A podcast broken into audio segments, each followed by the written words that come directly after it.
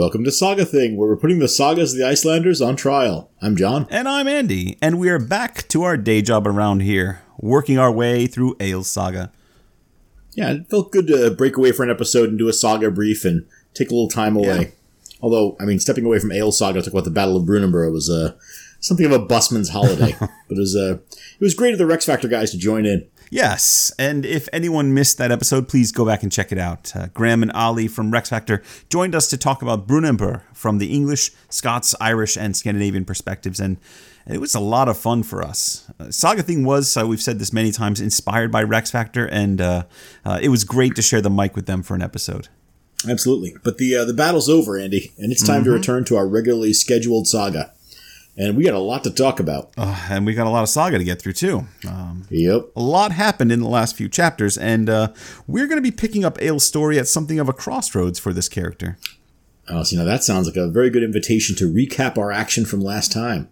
Well, I know you don't need to be asked twice. Let's see if we can cover nope. it in brief. Keep it short, as it were. All right. How's a crisp 60 seconds sound? I'm game if you are.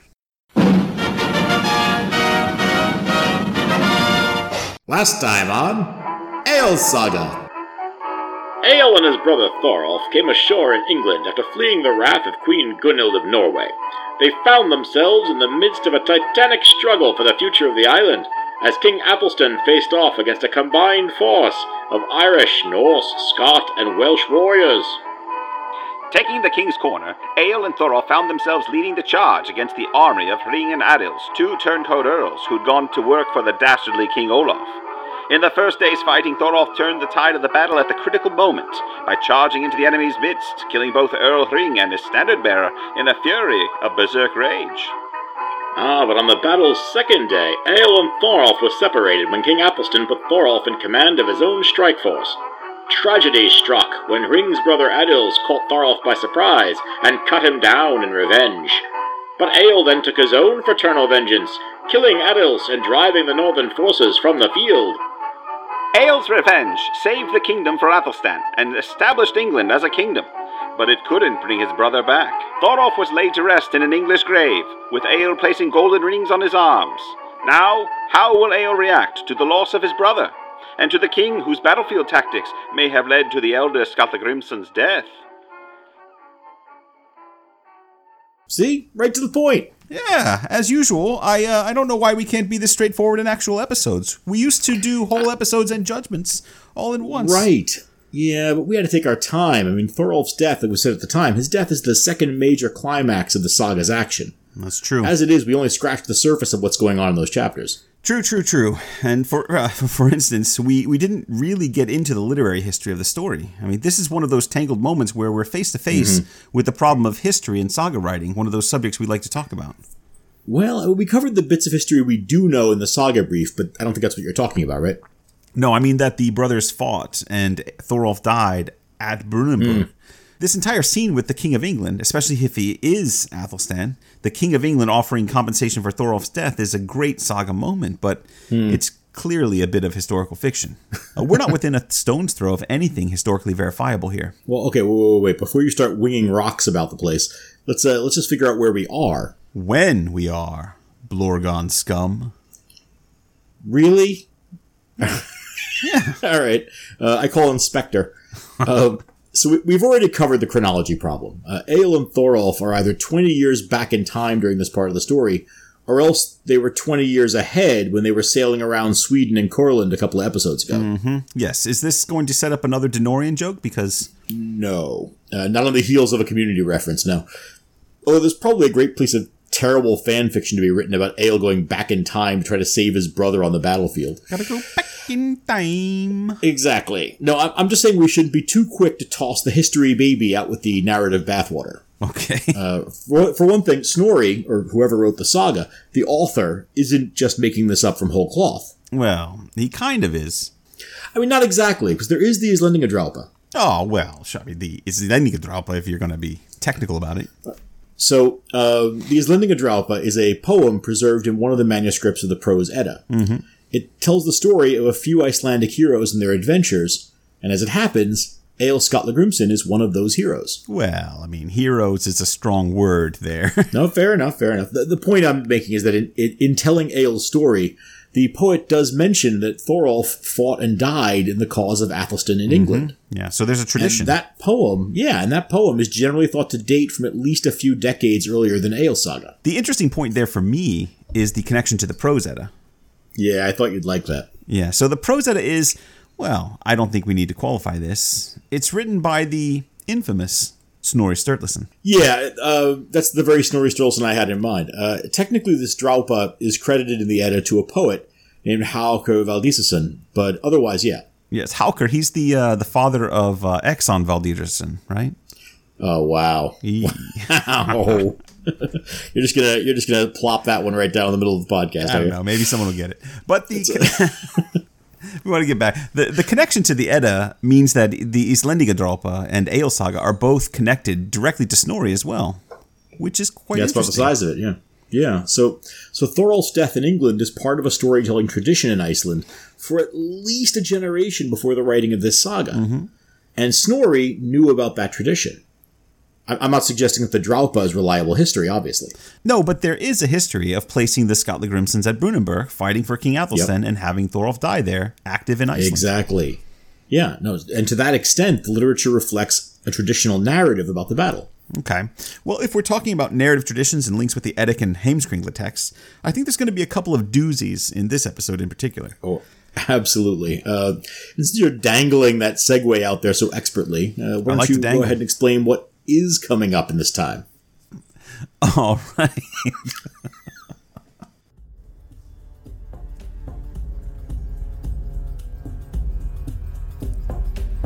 In this episode, Egil mourns the loss of his brother Thorolf and seeks consolation from his new friend, King Athelstan of England. This savvy king knows his way to our Viking hero's heart gold rings and chests full of silver. The rings are for Egil's service to Athelstan, and the silver for Skallagrim, as compensation for Thorolf's death. Pleased by these gifts, Egil happily celebrates the victory at Brunanburh by making merry and composing praise poems to Athelstan.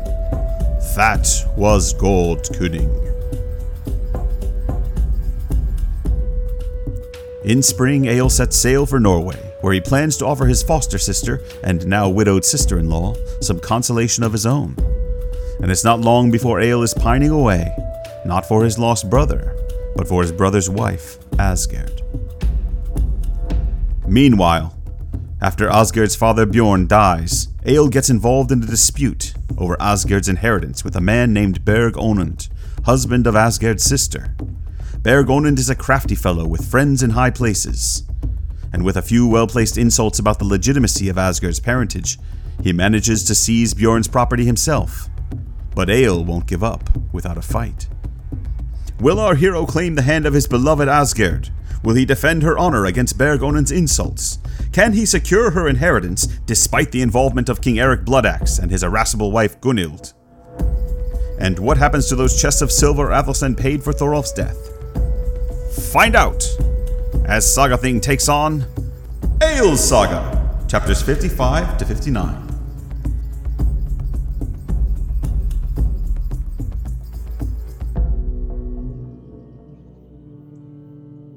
See, this section really sees our story back on familiar ground, with Egil facing off against Eric Bloodaxe and Queen Gunhild and their agents.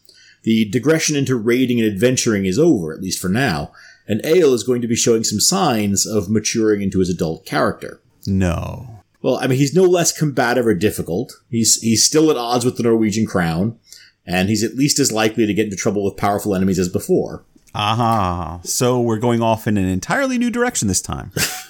How exactly is this a more mature Egil we're talking about here? Well, uh, he does some farming, and he, and he's bald now. I, I see. Very, very different. and we're going to see Egil squaring off against this man, uh, Berg Onund, who you mentioned. Asberg Onant. Uh, Egil is at his best when he has a clear enemy as a foil. And Berg Onund is really a great counterpoint to Egil. He's got a cunning legal mind, which isn't Egil's strong suit. He's politically powerful, which Egil isn't. And he's out to prove that Egil's reputation is a little bit overrated. Uh, well, we'll see how that plays out for him. uh, but before Egil can start planting seeds and annoying Norwegian queens, he's got a bit of unfinished business to deal with in England. Uh, Thorolf may be dead and buried, but there's uh, still a loose end to tie up. Which is. Part 27 Compensation. Thorolf's death must be paid for. Wait, what? Compensation. It comes from the Latin word meaning free money. Free money? No, it doesn't. It's a it's a kids in the hall joke. Oh, kids in the hall. Timely. Timely. uh, if I had, uh, I mean, in high school, I Yep. spent as much time as possible watching Kids in the Hall on Comedy Yeah. Central. Yeah, that's it's one of the defining uh, characteristics of my time in, in community college in New York. Yeah. Kids in the Hall episodes and To this watching. day, any anytime somebody says sausage or I see a sausage, I have to mumble sausages, Sausages. sausage, but nobody nobody ever gets it. Anyway, what I was expressing confusion about, I understand what compensation is. Uh, it- but Thorolf's death has already been quote unquote paid for. Remember, Egil killed Adils in revenge for Thorolf's death right on the battlefield. So, you know. and Adil's, le- Adil's leader, King Olaf, died after that, right? Yeah. So if he's after payback in blood, he's in some ways he's already had it. Um, and if he's looking for a monetary settlement, there's really no one left to seek compensation from. And obviously, Well- John, I'm pl- playing you know Yeah. a role here for you. I mean, obviously, this depends on how you read the situation. well, yeah, I mean, I've read the book, so I know where this is going. I'm just uh, I'm just helping you out. But you're but you're playing the straw man beautifully. exactly.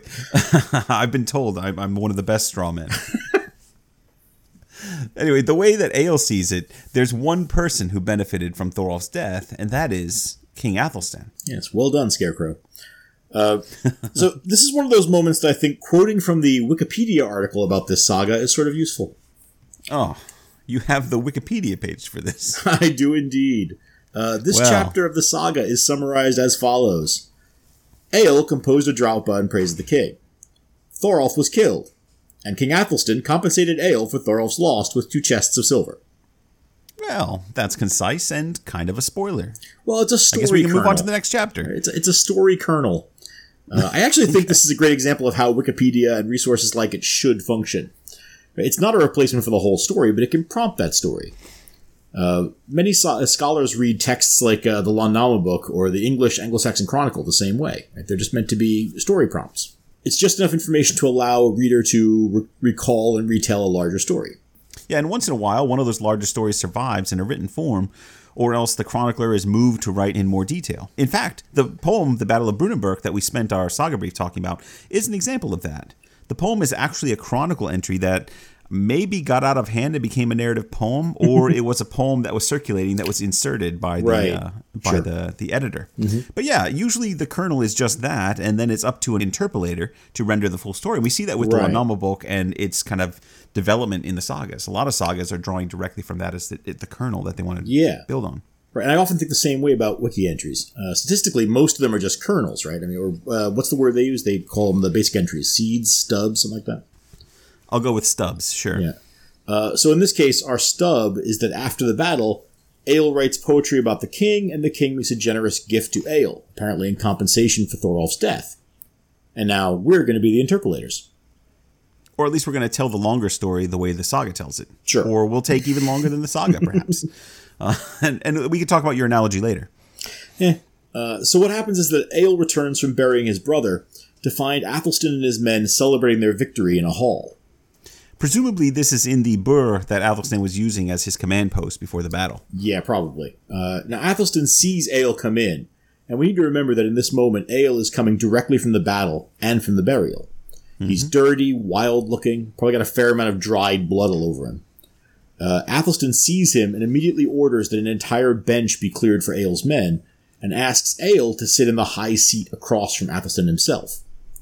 And suddenly, as the king faces him, the author launches into his most detailed physical description of the adult Egil. Andy, do you have this handy? I sure do, actually. I think we can just uh, read this one straight through because I think the the author does a great job. He writes, Egil had very distinctive features, with a wide forehead, bushy brows, and a nose that was not long, but extremely wide. His beard grew over a long, broad part of his face, and his chin and his jaw were exceptionally broad. With his thick neck and broad shoulders, he stood out from other men. And when he was angry, his face grew harsh and fierce. He was well built and taller than other men, with thick wolf gray hair, although he had gone bald at an early age. Egil had dark eyes and a swarthy complexion. Egil cuts quite a figure. Yeah, I mean, he's meant to be unusual looking, I guess. Yeah, I mean, he isn't just different; he's non-normative. Um, and the saga moves back and forth here from a limited to an omniscient perspective in presenting Egil and the way he's seen by others. So it's effectively establishing that Egil is different, but also that he's constantly in this feedback loop of perception. Everybody reacts to him as non-normal, which feeds into his sense of himself as monstrous, which accentuates his physical difference and causes further discomfort in others. I guess so, yeah. And at various points in the saga, people respond to him with discomfort. And the author also drops in that reference to the wolf gray hair, just in case we'd maybe forgotten about Egil's grandfather, Kveldulf, or the Night Wolf.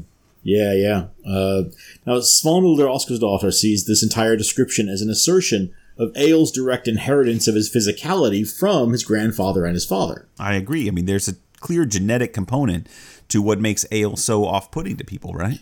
Yeah, and but at the same time, it's people's treatment of Egil as an other, right, as a trollish figure that effectively makes him a disconcerting object of fear. Is it? oh, you can go ahead and finish. Well, I just this is a storyteller who's very aware of the social dimension in the framing of normativity.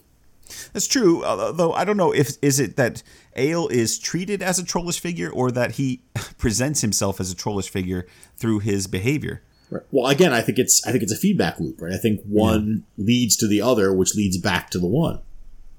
Perhaps, yeah.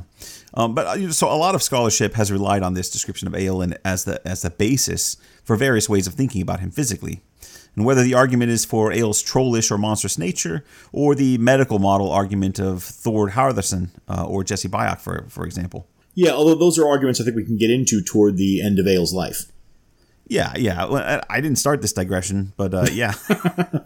And uh, you know, I don't want us. I don't want us to get too far away from the moment of that confrontation between Egil and Athelstan. We could chase this particular rabbit all night if we want to really get into Right. physicality. Uh, all right, well, let's get back to it then. Egil has walked in, presumably with the uh, nece- necessary record needle scratch sound effect, and now, I mean, even under normal circumstances, Egil draws attention just by his presence. And now there's this added dimension of the way he's hulking into the room, splattered with blood. He's a. Why is he splattered with blood? Does it say that he is? They say that he comes directly from the battlefield and the burial. Okay, yes. So Then he is not, unlike most men who would, you know, clean themselves Yeah. before the social occasion, he has not done that. Now, no one knows what he's thinking, but they know he's in mourning. He's a one man wrecking crew when he's riled, which he is at this point, Mm-hmm. and he's one of, if not the biggest men in the room. Right. Yeah, there's such an emphasis on his bulk. Uh, his nose is broad, his jaw is broad, his neck, his neck, his shoulders are broad. I mean, the overall impression is of a massive human rectangle. He's also tall and well built, but yeah, maybe a bit rectangular. Yeah, when Egil stands framed in the doorway, it's actually a pretty good fit. Uh, but there's more. Uh, I'll read this part. Um, Egil sat down and put his shield at his feet. He was wearing a helmet and laid his sword across his knees. Every now and again he would draw it halfway out of the scabbard, then thrust it back in. He sat upright, but with his head bowed low. When he was sitting there, he wrinkled one eyebrow right down onto his cheek and raised the other up to the roots of his hair. He refused to drink even when served, but just raised and lowered his eyebrows in turn. And Athelstan doesn't say anything or even move at first. He just sits across the fire with his own sword on his lap. Now, in this moment, Egil is just completely unreadable, right? He's at his most inscrutable. We know he's mourning and probably furious about Thorolf's death, but what is he doing? Well, I think he's trying to draw attention to himself and show his frustration. I don't think it's very un- Yes. inscrutable. I think it's fairly clear. He, but uh, do you mean what he's up to in terms of his behavior? What are you What are you trying to get at? Yeah, no, I mean, I mean, it makes sense that he's in the hall, right? It's a celebration of the victory that Egil just did a lot to win. If Egil knows anything about Anglo-Saxons, is that you definitely want to be in the hall when, I mean, well, when the slightly tipsy king starts slinging treasure around that many thinks earned it. Well, he's clearly waiting for King Athelstan to make the first move, isn't he?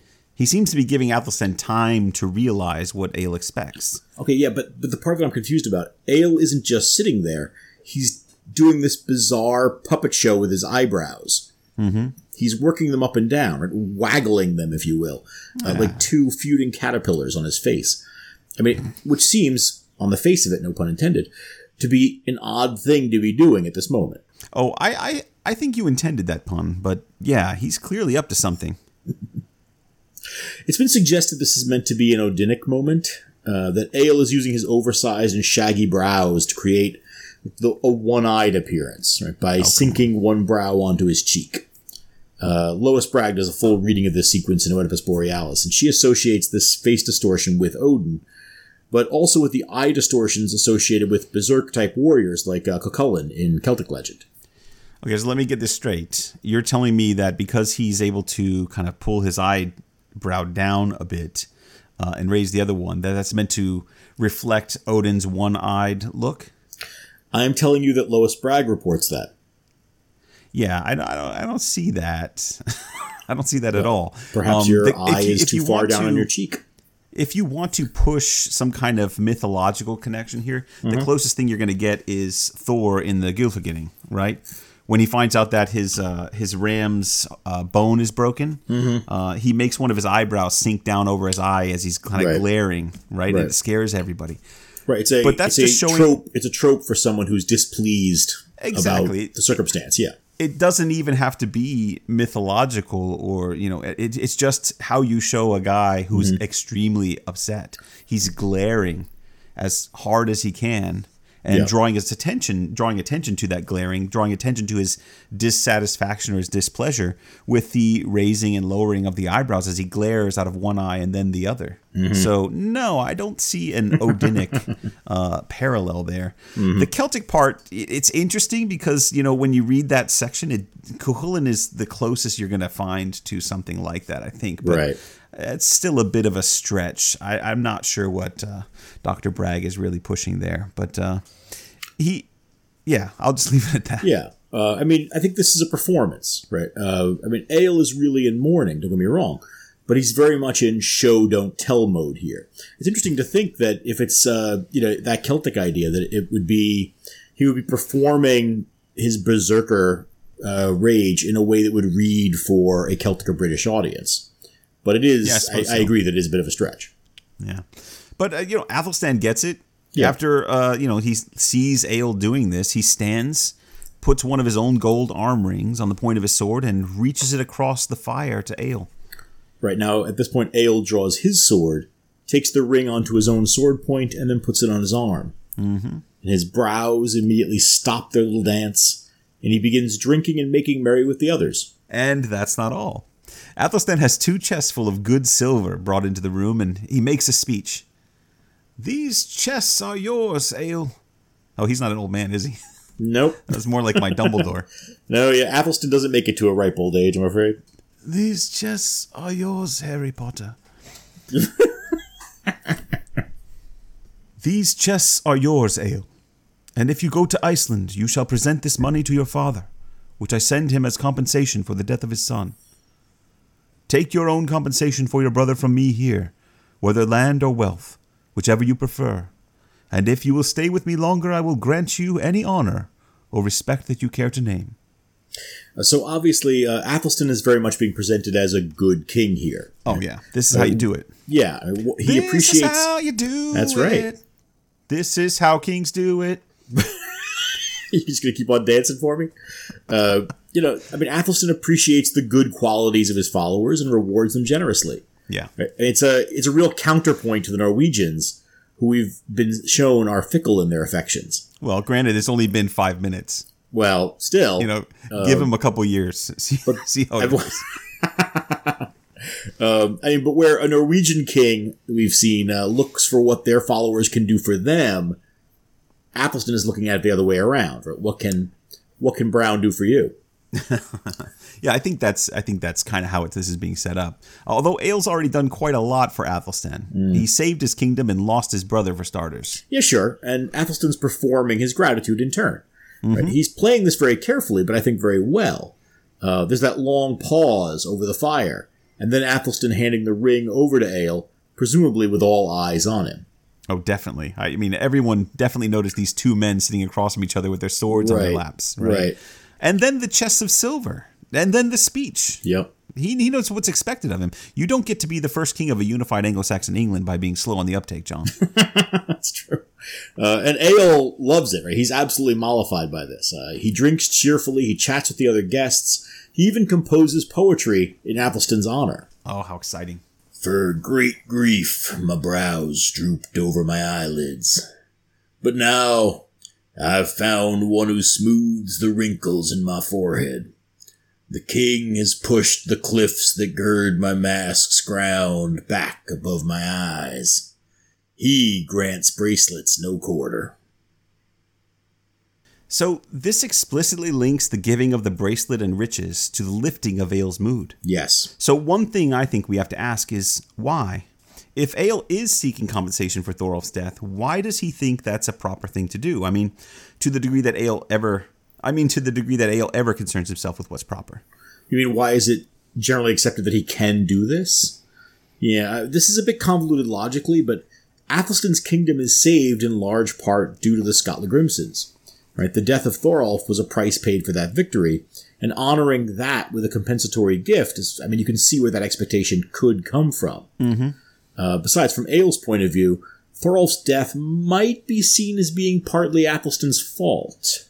Uh, because of the battle strategy that he was questioning Yeah, before, right? yeah. Uh, remember, Egil didn't want to be separated from Thorolf on the battlefield. Right? He knew Thorolf would be weakened due to Thorolf's Berserkganga the day before. It was Athelstan's idea to have Thorolf lead the separate strike force off to the side of the main fo- force, and as a direct result of that, Thorolf died. Yeah, it's not really rational to blame Athelstan for that, but No. I suppose rational is is not the metric being used here. Plausible is more to the point, uh, but what Egil's after is tangible evidence that Thorolf's death and Egil's efforts in the battle are not being taken lightly. Yeah, he. I think he wants a tribute. Yeah, tribute may be a touchy word to use in the context, though. Tribute, that's a euphemism used for paying off violent Scandinavians who come to England looking to get rich. And uh-huh, this uh-huh. isn't. Tell me, uh, which part of that doesn't apply to Egil? Well, he's not raiding. He's not threatening them with uh-huh, violence, but he, he is definitely actively soliciting compensation, but compensation Yeah. for a a job well done. Right. Now, to a modern audience, it might seem like he's looking to be bought off, to be I so. bribed out of his mourning for his brother. But this isn't really about paying Egil off. It's about the honor due to Thorolf, right, which can be measured both quantitatively and qualitatively. Okay, the, the amount of treasure Athelstan is showering on Egil is impressive, which lifts Thorolf's importance. It lifts his value in the eyes of the witnesses there, uh, which include a lot of Vikings, right? Yes, Um, it buys him uh, kind of a posthumous bump in status. quite right. Yeah, uh, and qualitatively, Athelstan's very public performance of the payment is another bump in status. Mm-hmm. Right now, this one though isn't just to Thorolf; it's also for Egil. Thorolf's death is one compensable loss, but Egil's grief is also compensable, and Athelstan treats that seriously. He's pretty good at this kinging business, that Athelstan. Yes, he is. He's come from a long line of uh, good kinging. Well, you know, Uh, and and for for Egil getting singled out this way by the king, that that's payment beyond riches. Mm-hmm. Egil's stock is sky high in England now. it Why would he want to leave? Uh, so much so that Egil stays with Athelstan through the winter. He doesn't leave, right? And he's living very well and composing additional poetry in Athelstan's praise. He even makes a drapa, which we mentioned at the beginning, right? It's this uh, song-like poem with a refrain, and the refrain is. Even the dear paths of the highlands belong to mighty Athelstan now. Which is, I mean, that's a, that's a that's quite a slam on the Scots there. yeah, it is. Although it's not quite true. You know, the Scots were beaten back at Brunanburh, but uh, they weren't wiped out. Right. And their king was still Constantine II of Scotland, and he lived 15 years after Brunanburh and actually outlived Athelstan by over a decade. But maybe Yeah, maybe But the think- Highlands, maybe he's referring to the north of England. No, he's not. I think we've established pretty definitively by now that this author isn't one to allow boring old historical fact to get in the way of a narrative. I said, did you did you Uh, look at the original? Is it Well, right. confirmed that this is Scotland he's talking about? Uh, I did actually. There's a footnote that uh, that confirms that the reference is to the Scottish lands or the Scottish, the mountainous lands of Scotland, Well, very the place good. where the reindeer run or whatever. Ah, but it's still not factual. So you know, well, no, uh, it's not factual, but uh, you know, we said that this author is not one to let a boring old historical fact get in the way of a good narrative, uh, especially in this Brunanburh story. And uh, speaking of which, it's time to wrap up the Brunanburh part of our narrative. But I was just getting comfortable here in this place that no one knows where it is. Well, Now a golf course. right, maybe a golf course. Uh, but Egil's getting restless in the springtime. A young man's thoughts turn to sailing. Uh, he tells Athelstan, I need to travel to Norway and find out the situation of Asgard, my brother Thorolf's wife. Well, if you feel you have duties elsewhere, that's your decision. But I would like you to stay here, or if you cannot, then return as soon as you can. And why wouldn't he, right? I mean, Right. you got this Yeah, not bad to have your own pet uh, uh, monster berserk warrior. That's right. Um, but Athelstan then sets Egil up with a massive longship that holds 100 men for the voyage. That's a big ship. yeah, the, The kind of ship that would make some kings jealous. well, lesser kings, pettier kings. Uh, but this voyage you mention is a voyage to Norway. It's the, the place where Thorolf's widow and kids are waiting, along with the king and queen who want Egil dead. Oh, yeah. Sounds like a fun trip, doesn't it? Part 28 The Sin of Onund. Okay. Oh, that's the title we're going with? Yeah, I had some second thoughts about it myself, but it's on the record now. I don't think we can do anything about it at this point. Well, I mean, we could just stop and go back, but uh, all right. this Nope. next section throws a lot of new information at us, so I think we're going to have to provide a, a bit of a narrative dump before we can really dig into what all it, this mean, what all this means. But get Okay. your pencils and papers out. Uh, Right. you are ready. Uh, so, okay, to orient everyone, we're now at the end of chapter 55 of the saga.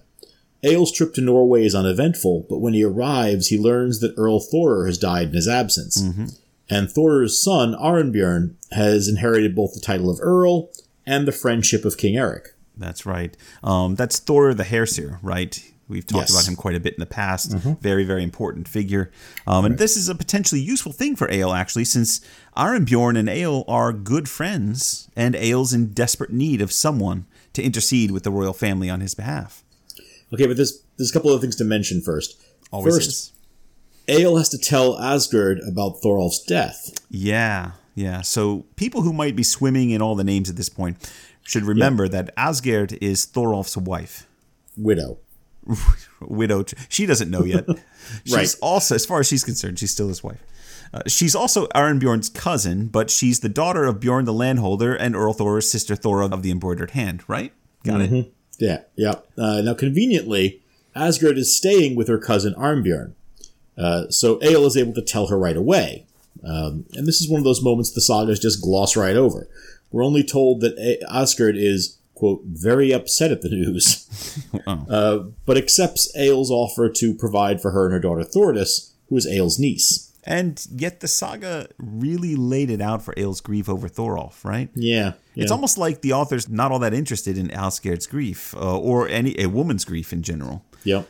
maybe she's not our protagonist figure and maybe maybe that's because she's not our protagonist figure and maybe because the sagas often shortchange us on information about women in the stories Yeah. Or probably maybe the latter Right. I mean, or in addition to that, maybe the author is demonstrating the same uh, reticence about emotional displays that most sagas do. Right? I mean, Egil's overt emotionalism is very much the exception, not the rule.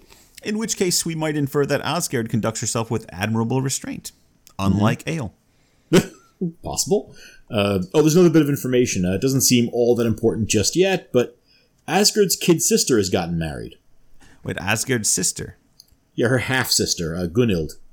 Oh, right. We didn't mention this at the time because it wasn't going to be important until right now. But Asgard's mother, Thora, died a few years after they returned to Norway, and then Bjorn remarried to Olaf Erlingsdottir of the Faroes. Right. Now, and they had a daughter named Gunhild. It, you can see it all on a genealogical tree. Yep, it's a it's a fairly complex genealogical tree, but Yes. many many branches. Uh, so this all happened fourteen or fifteen years back, and uh, young Gunhild has just gotten married to a brash young man named Berg Onund, the son of Thorgir Thornfoot. That's going to be important in just a little while, so please put a circle around Berg Onund and Gunhild. Um, but let's make sure we've got all this because sometimes when sagas do these updates, it, it gets a little overwhelming, and it's also been a while since we've we've been in this area. Right, done the introduction of a bunch of new characters. Okay, Yeah. go for it. So Asgard and her daughter Thordis are staying with her cousin Arnbjorn, who's now a prominent earl following his father's death. And Asgard's sister Gunhild is Half sister. Yeah. oh yeah half sister yes. Gunhild is married to a young man named Berg Onund. Yes. Oh, and, and Berg Onund's family is very friendly with King Eric and Queen Gunhild. Ah, and those are Egil's enemies. Oh, yes, very much so. Okay, so that's clearly going to be a problem, but not quite yet. First, we have to deal with Egil's growing moodiness. Because as summer hmm. turns to autumn, Egil is growing melancholic, and Arnbjorn finds him with his head covered in his cloak. After some time of this, Arnbjorn says to Egil, What is causing such sadness? You've suffered great loss with your brother's death, but the manly thing to do is bear it well. One man lives after another's death. Have you been composing poetry? I love the accusatory tone there. You've been sneaking off and writing poems. Yes. Right. Have you been composing poetry? I mean, this is Egil we're talking about. Of course he's been composing poetry. Kind of his thing. yeah. That and Um, killing. Yeah. Egil, uh, Egil uncovers his head and says, "Hmm, This is a case where the saying applies that you can tell anything to a friend. And he recites a verse. So the answer is yes. Yeah, of course it is.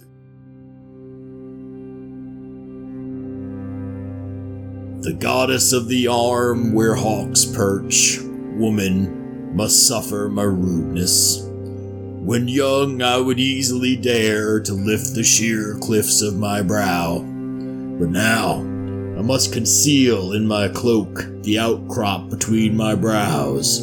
When she enters the poet's mind, headdress of the rock giant's earth.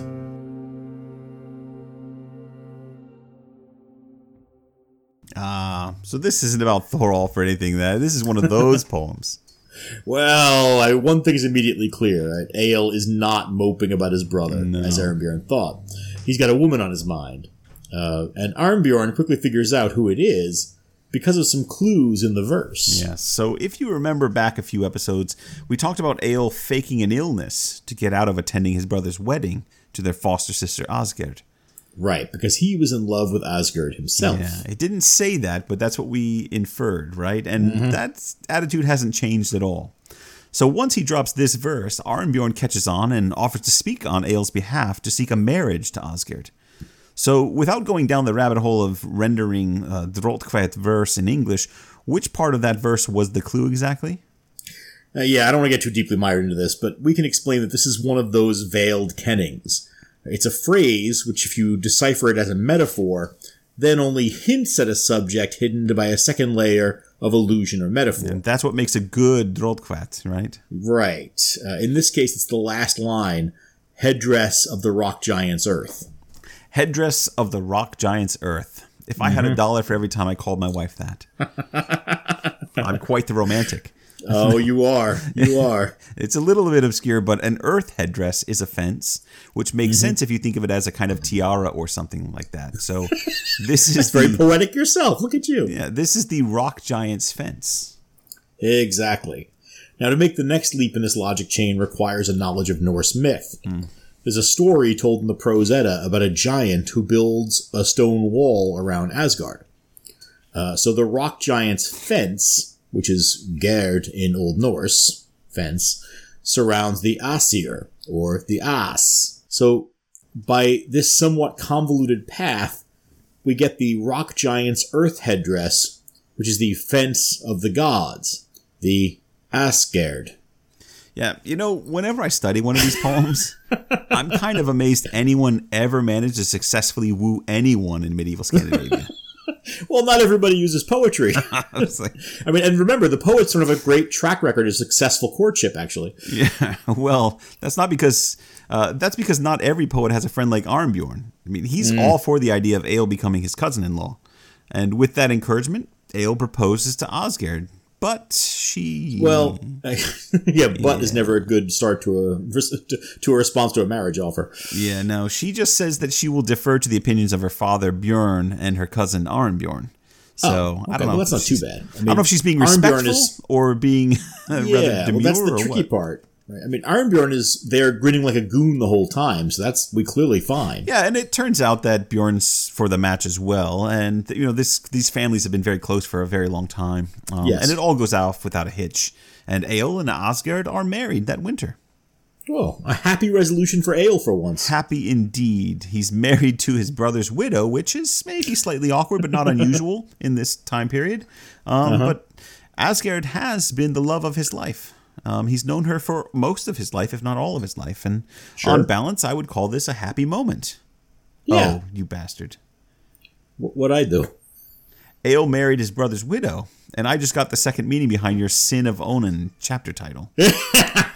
Sin of Yeah, the the, the, the other shoe dropped. oh, Um, so well, silly. The the important thing is that the joke wasn't wasted. Uh-huh. Uh, so what's going on with that whole proposal is that Egil is being a little over the top. Yes, a little aggressive. I mean, Mm-hmm. he proposes directly to Asgard without consulting her father. Exactly, and Asgard isn't really rejecting him. She's just insisting on a more conservative process that follows the guidelines of, of betrothal.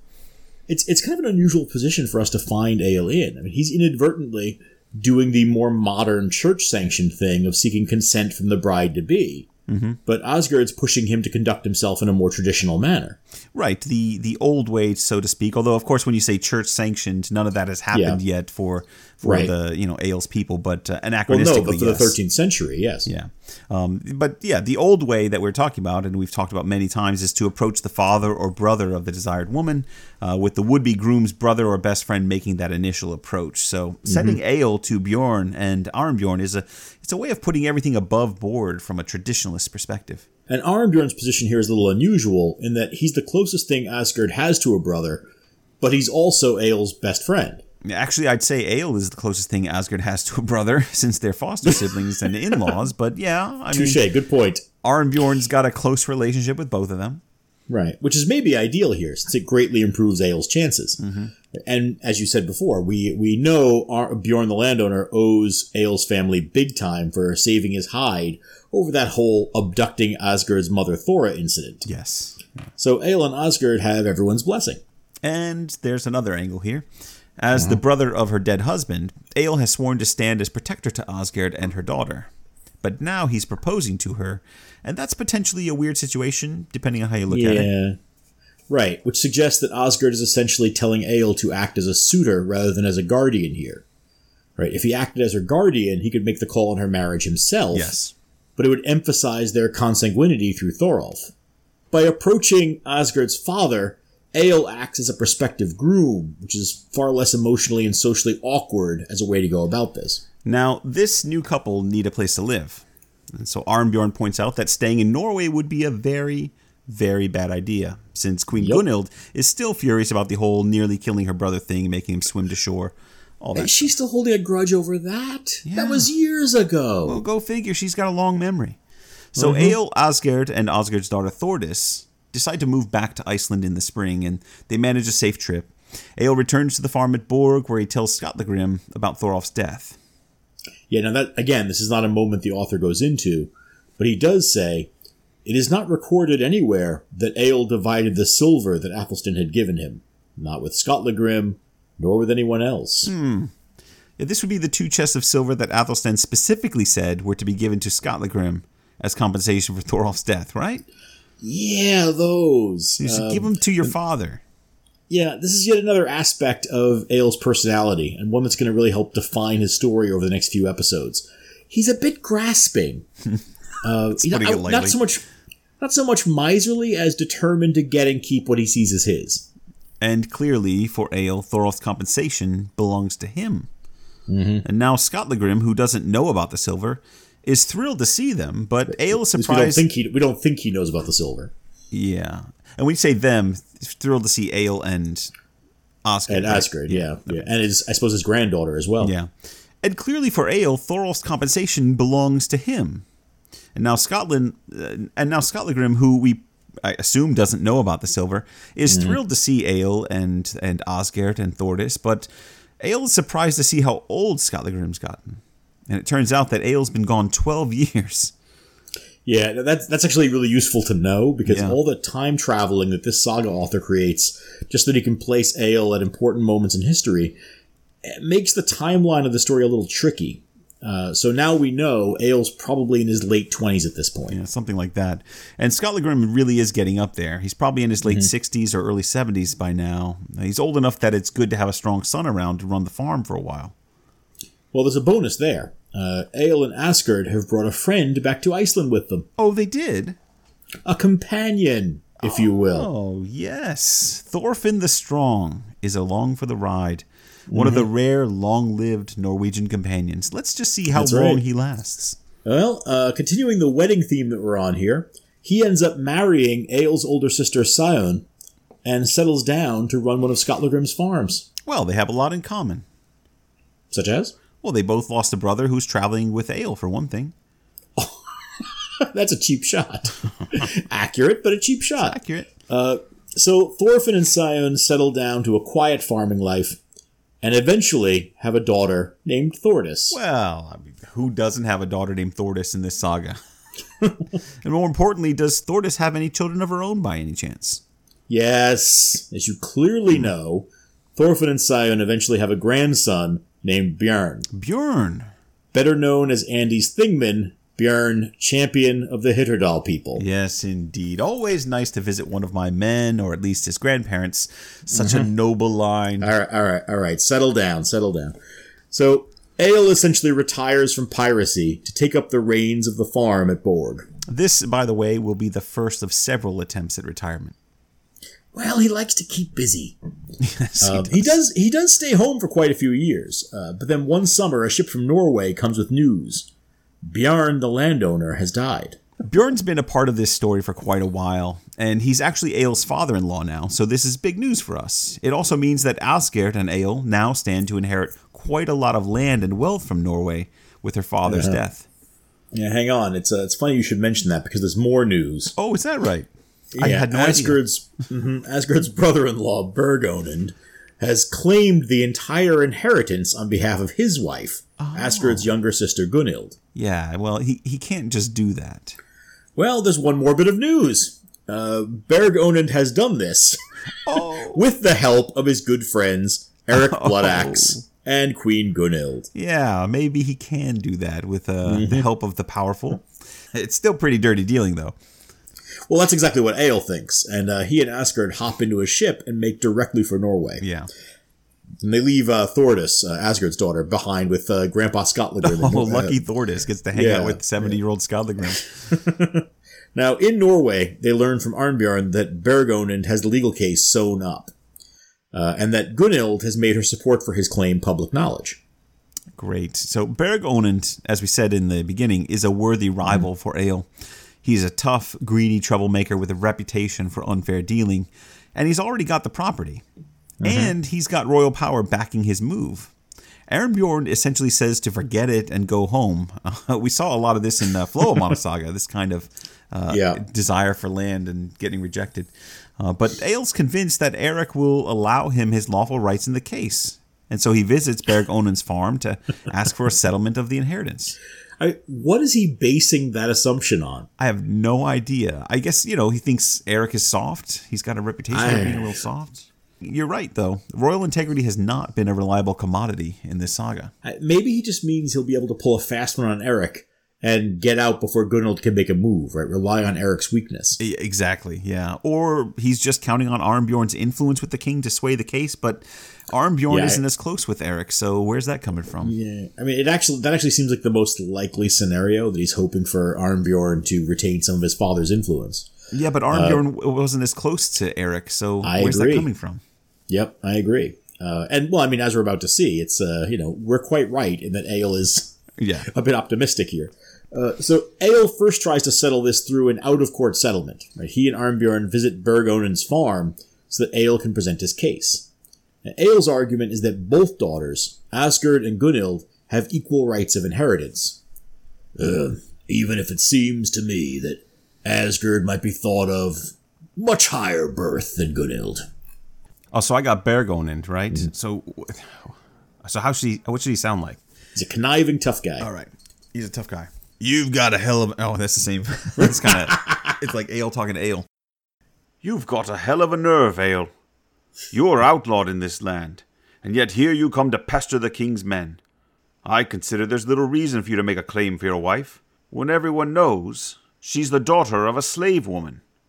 Ooh, that that didn't go well. No, it didn't. Uh, so after Onund insults his wife, uh, we might expect Egil to go into an immediate frenzy, right? We know that he really cares about Asgard. Mm-hmm. But he's full of surprises, Egil is. Uh, and he peacefully and carefully summons Onund to the Gula assembly over the matter.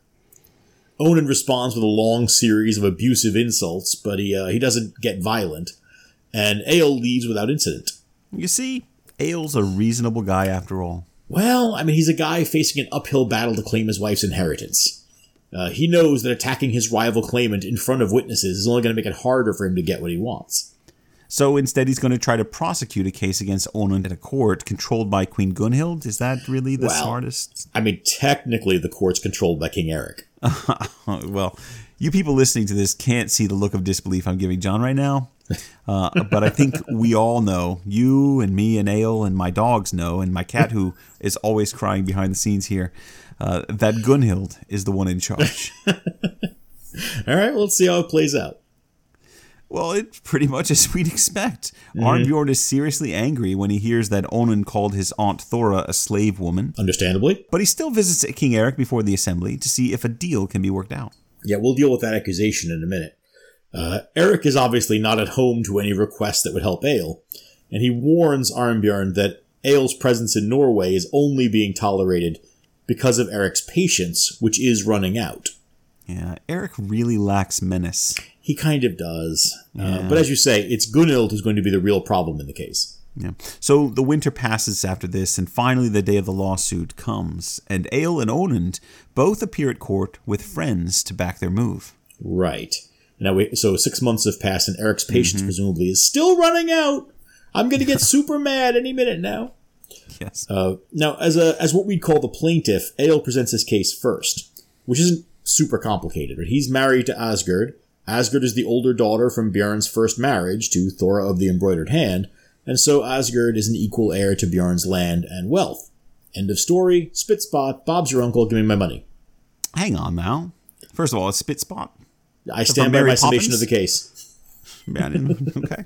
All right. So Berg Onund has a somewhat different interpretation of the evidence. As he explains to the jury, Asgard's mother, Thora of the Embroidered Hand, was captured from her brother Thorir's home, and on a second occasion from Brynjolf's farm in Aurland. She traveled from one place to the next with Bjorn and some Vikings and exiled outlaws. And while she was with them, she became pregnant with Asgard by Bjorn.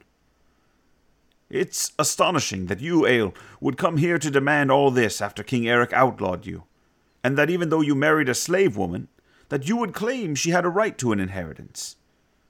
Well, I demand that the court award me all of Bjorn's inheritance, and declare Asgard a king's slave woman, because she was begotten when her mother and father were under sentence of outlawry. Wow. yeah, the, the mic drop is a, an overused idea, but it does seem warranted here, doesn't it? So, so how come Egil isn't already halfway through killing this guy? Well, I mean, for one thing, they're in court. He's not supposed to. There's a rope barrier around the court, you know, and violence and weapons are banned inside. Snorri Gothi even knows that. He waits till people come Yep, out and then he absolutely. attacks them. Well, I shouldn't say Snorri Gothi attacks anyone. He kind of gets other people to do it, but that's neither here Well, nor he'll there. do it if he has to. It- but you know, it's a sanctuary space uh, for the duration of the case. You can't use Yeah. weapons. Yeah, but this is Egil. And Onund's practically begging for a fight. Oh, he is. He's insulting Asgard. He's insulting Egil. There's also the matter that more or less everything Onund has said is well, kind of correct. Aye, well, if we're going to be sticklers for the truth, sure. Yeah. And I like your phrase there because it's correct, but that doesn't make it true. Yeah, it's some sort of new definition of truth you're working on. No, no, this Correct is um, and true, not the same. Yeah, no. What I'm what I'm getting at is Onund stating the facts, Mm-hmm. but he's putting a very careful spin on the story that results from the facts. Absolutely, yes. And like any good lawyer, he's massaging the truth to get the uh, Yeah, the, the- uh, perspective that he wants to yeah be give seen. the truth a bit of a rub down. Yeah. Uh, uh, okay, yes, Bjorn abducted Thora, but she was seemingly in on the plan. Yes. Yes, they were exiled, but they also reconciled with Earl Thorir with the help of Egil's brother Thorolf. That's true, although at that point Asgard had already been born. Hang on. There's also the fact that their marriage was approved as legitimate. Ah, which Uh, now, resolves that issue. this to me feels like one of those scenes that's meant to frustrate us with the law. Or, more to the point, the way the law can be manipulated by clever or powerful men. Hmm. Absolutely, and I think that's fair. But there's no denying that the abduction of Thora, and that's what it was, whether she was in on it or not, from the family's perspective, it was uh, an abduction. It definitely creates an opening for Onund to make his argument. And with the king's support, a pretext is really all he needs. Absolutely. I think that's the key, right? It quickly becomes clear that the fix is in, and that Egil doesn't have a chance of winning his case. Yeah, I mean, doesn't Onund say something about it? He, he, yeah, here it is. This is in front of the jury and Egil, and he says, King Eric and Queen Gunhild have promised me that every case of mine in their realm will be ruled in my favor. I mean, that's that's pretty blatant. Yeah, they're not even pretending that there's a case to be decided here. Yeah, I mean, this this kind of supports my point about frustration with the law. Yeah. Uh, now, as we'll see in the future, Egil is going to become even more cynical about law than he is about everything else. Mm-hmm. Uh, but for now, this case is clearly going nowhere. Uh, once he sees what's happening, Egil spits out a verse. Uh, he actually says uh, several verses at this uh, lawsuit. We're just going to give you an example. The thorn pinned man claims that my wife, who bears my drinking horn, is born of a slave woman. Selfish Onund looks after himself. Spear wielder, my brooch goddess is born to an inheritance. This can be sworn to. Descendant of ancient kings, accept an oath. So that's, I, you know, juries don't like anything more than poems. They want their lawyers to speak in poetry, That's right. especially obscure poetry. Um, but it's still fairly politic for Egil.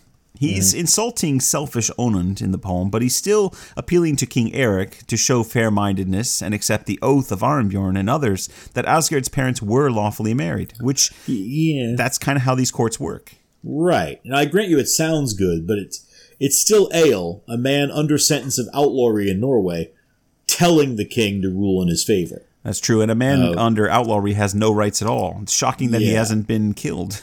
Yeah, no, Gunhild does not like this. Yeah, it's it, it- well, Gunhild didn't like it. Of course, that's not shocking at all. The- This is the opposite of shocking. Yeah, Gunhild begins taunting Eric, asking him, and that's also not shocking. Well, uh, right. asking him what it would take to stir him to action if he won't do it now. And then she calls out, "Where are you now, Alf Askman? Take your men to the court and prevent this injustice from coming to pass." Uh, we probably need to remind people about who Alf is. Oh yeah, he's a short alien puppet from a weirdly memorable '80s sitcom. Wow. Willie. Really? I've been trying to work in a Gordon Shumway joke about Alf Askman for a couple of episodes now. You just go right for the low hanging fruit. All right, yes, but uh, he is the queen's brother. Is that better? Marginally so, yeah. Uh, so, I can't believe you. Alf is one of Gunhild's two brothers. Uh, the other is Eyvind Braggart, who killed Thorvald the Overbearing in a sacred space and was exiled for it. Well, that turned out to be something of a family hobby because Alf and his men now take up weapons and rush the court, ripping down the ropes that mark off the legal sanctuary space and driving off everyone in the court. Yeah, no, this is just this is a scene of complete chaos, right? With crowds of men fleeing the armed uh, warriors, but in the middle of it, Egil and Onund are still shouting at each other.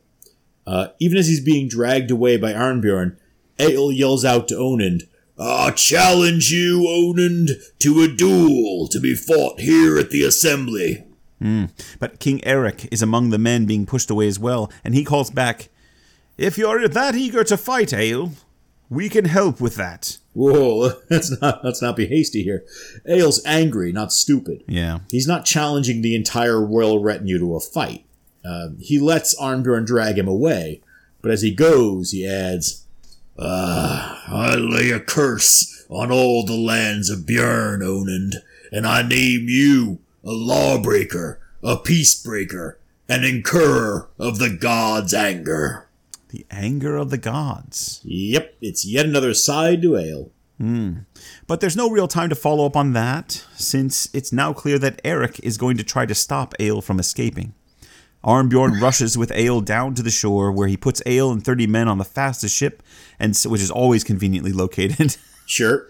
Uh, but I guess if you're an outlaw, you keep a fast ship nearby. No, I think I think uh, as we're going to see, Arnbjorn has some uh, ha- or had already had some ideas in mind about how this is going to go. I think so. He, well, he knows Egil, right? Um, but Egil sails off as fast as possible, um, and Arnbjorn tells Egil, "Come find me when this pursuit is over." Yeah. Um, he then sends the rest of his ships off piecemeal, and his own longship is the last to leave the shore.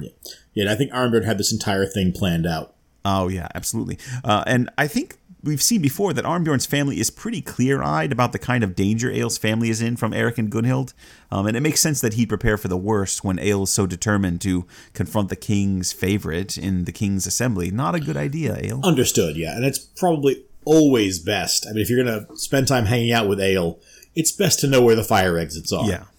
Uh, but this is actually pretty well thought out. Arnbjorn doesn't tell his men to go back to his farm; he sends them home to theirs.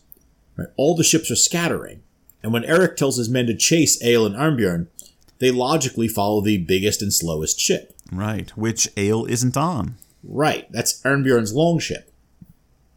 When Eric and his men and their warships catch up to Arnbjorn, he taunts them a bit and keeps them talking as long as he can. But once he's confident that Egil's got a good head start, he tells Eric that Egil was among the other sh- group of ships heading towards Steinsund. Time to break out the nautical maps, John. Yeah, so Steinsund is a rocky island off the coast of Norway. It's an area of narrow ship lanes and dangerous waters. It's not a bad choice if you're trying to escape large, heavy warships. Yeah, and on paper it's a great plan. And Arnbjorn telling the king about it is is more of a face saving thing. So is the idea here, uh, Egil's not afraid of you, he just outsmarted you? Something like that, yeah. Uh, but unfortunately, Egil hasn't actually escaped. Instead, he's just sailed to his own ship, which was loaded offshore, and spends the night there. What? So Eric and his men catch up to Egil at first light, which, you know, He just sat there overnight. yeah, no real explanation of the logic here, but uh, that's what he does. and when the king's ship sail into view, Egil grabs his chests of silver he got from Athelstan, which he carries around with him everywhere he goes. I was going to say, he's already been back to Iceland. Why is he still carrying those things? I don't know. Uh, he jumps back into the smaller, faster ship that Arnbjorn loaned him and then sails right past Eric's longship. Right, which is fairly smooth, but again, it suggests he really wasn't planning on getting caught. There, there is one more thing. As the ships pass each other, Egil throws a spear across the water, and the spear hits one of Eric's champions, a man named Kettle Hald. And Kettle is killed instantly, so take that, Eric. Score one for Egil. I Uh, guess. And significantly, I think we're told that uh, Kettle is known for his more than passing resemblance to Eric.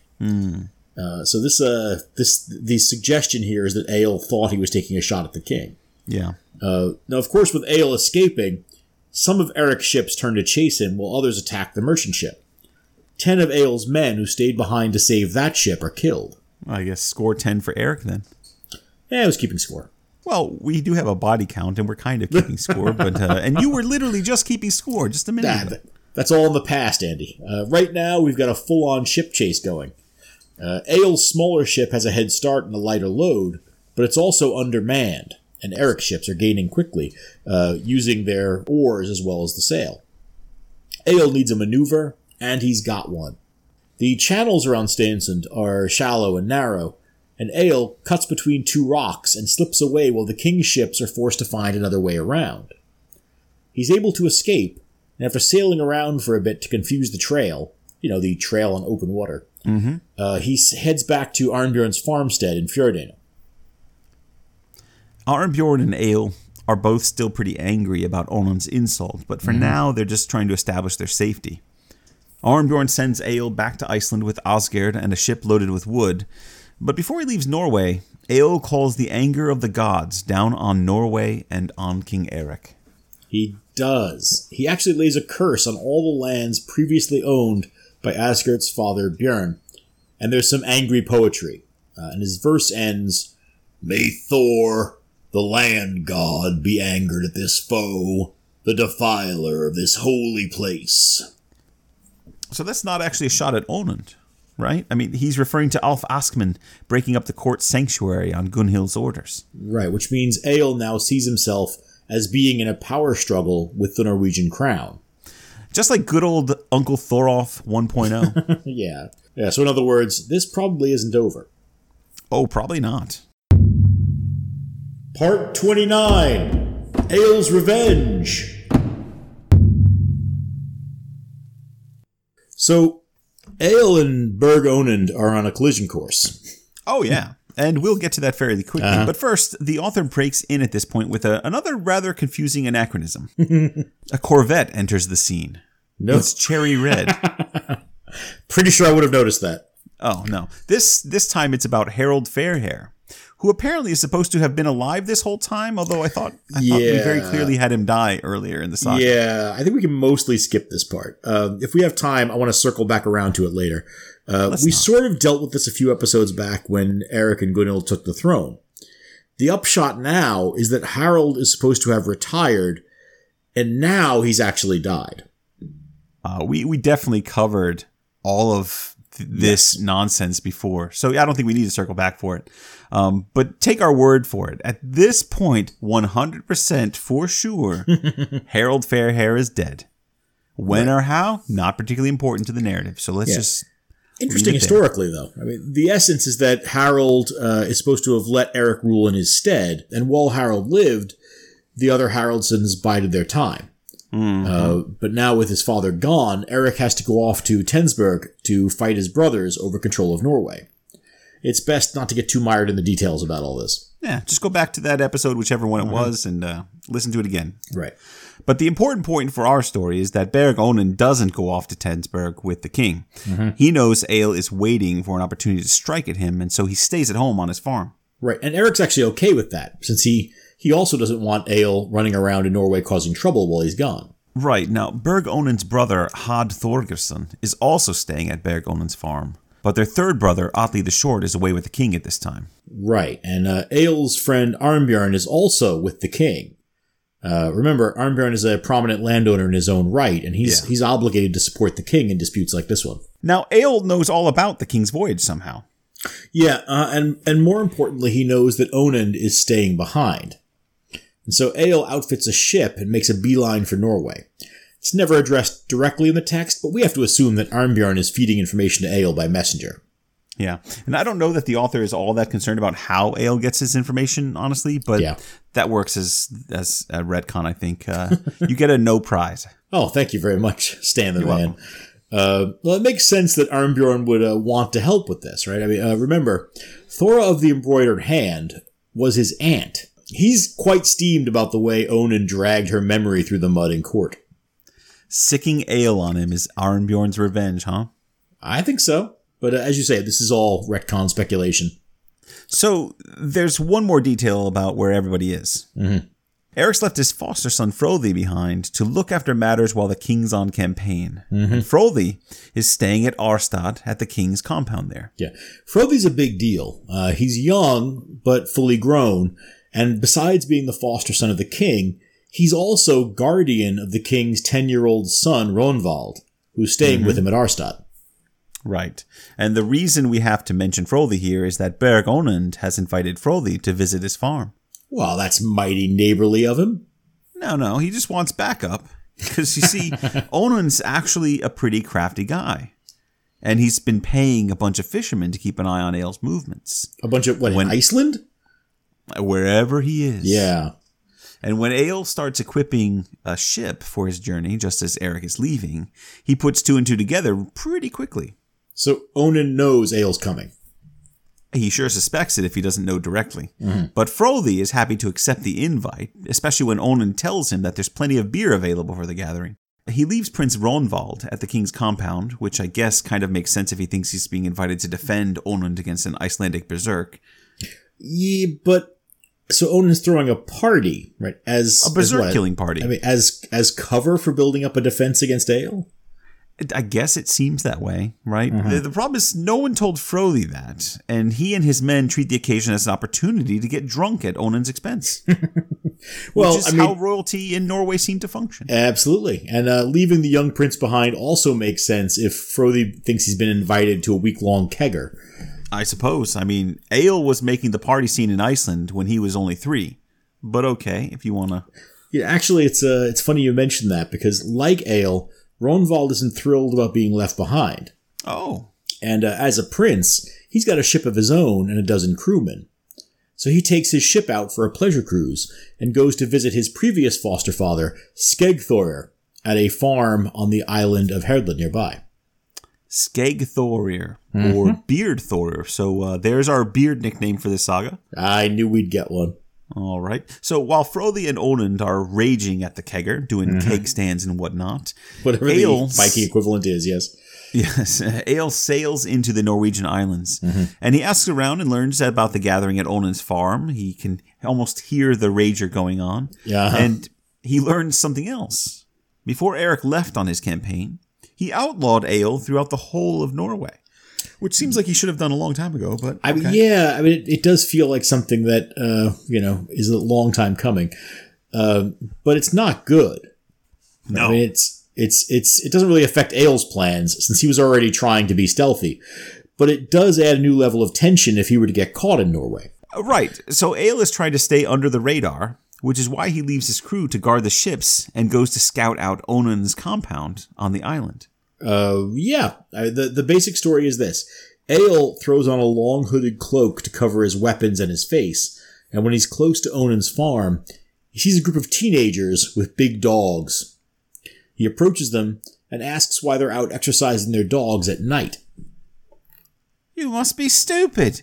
Haven't you heard about the bear that's roaming the island? it's been killing people and animals, and no rewards being offered for it. What is this voice? And while we're talking, why don't you tell us why you're walking around armed? It's like half Liverpool, half Chav. What are you? I don't know. I don't know. Um, uh, I'm, I'm scared of the bear too. Not many go about unarmed right now. In fact, it was just chasing me. You you could see it over there by the edge of the woods. Just to be clear, there's no bear by the edge of the woods. Well, there might be. You don't know what's in those woods. Sure. No, there isn't. Um, Egil tells the boys to go get o- Onund and tell him where the bear is, and then runs off. this is all very convenient.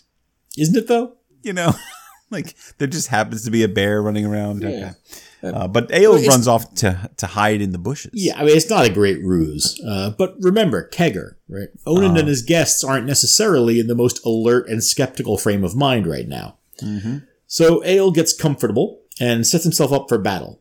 Um, he's got a halberd in his right hand, a buckler on his left arm, and his sword hung by a thong from his right wrist. So he came prepared, in other words. Yep. And you did say halberd. yep. Once again, those mysterious halberds of the sagas crop up. Um, and John, I don't know if you've seen uh, Spider-Man uh, Far From Home yet, but uh, a halberd pops up in the final sequence. Really? It's- nice. No, I haven't seen it yet. I, I had a good chuckle when the halberd popped Nice. up. I look forward to that. Only for Saga Thing fans would this be funny, though. Anyways, just to forestall the usual social media questions, I, I, I did look at this one in advance. Uh, this time, the saga author is using the term um, the Kestjuni or the Kestia, um, which isn't helpful at all, really. You know, still still comes down to being a kind of a halberd. Yeah, this is another one of those moments when the word gets translated in Zoëga as halberd, which just uh, kicks the etymological can down the anachronistic road.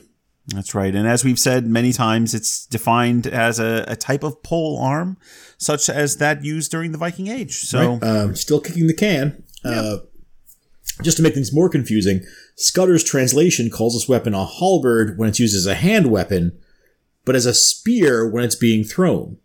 but it's the same weapon. Yeah. And we can assume that this is the same thick shafted spear thing that Egil and Thorolf used at Brunanburh. Yeah. Right? Because it's the same word, Kesja. I think so. And while we're at it, there's also the 12th century pseudo king of Denmark named Harold Kesja. Oh, good and his job. name is usually rendered in English as Harold Mm-hmm. Spear, which is really unhelpful to us. The mystery of the halberd continues. Uh, while we've been wasting time admiring Egil's enigmatic armaments, there's been a flurry of activity in the farmhouse. And a few minutes later, Berg Onund, his brother Had, and their guest Frodi come running to catch the bear. yeah. They're the only three who are still awake and sober enough to deal with this bear, and Uh. all three of them are well armed. And of course, they see some bushes, some branches moving around in the bushes by the forest edge. Presumably with Egil making some kind of bear sounds. Roar, Oh, I guess we're gonna. So are those bear sounds? Yes, those are bear sounds, as far as I know. Whatever a bear sounds like. Uh, in my limited experience, they mostly sound like snuffling and scratching at things. Uh, well, you actually got attacked by a bear once, didn't you? Yeah, well, I said limited experience, not none. Uh, you, you were the but- uh, inspiration for the movie Rev- or the book and the movie Revenant, right? Yeah, oh yeah, that's me. Yeah. Uh, and yeah, climbed across the mountains of New Jersey after my bear attack. it was a smelly trip.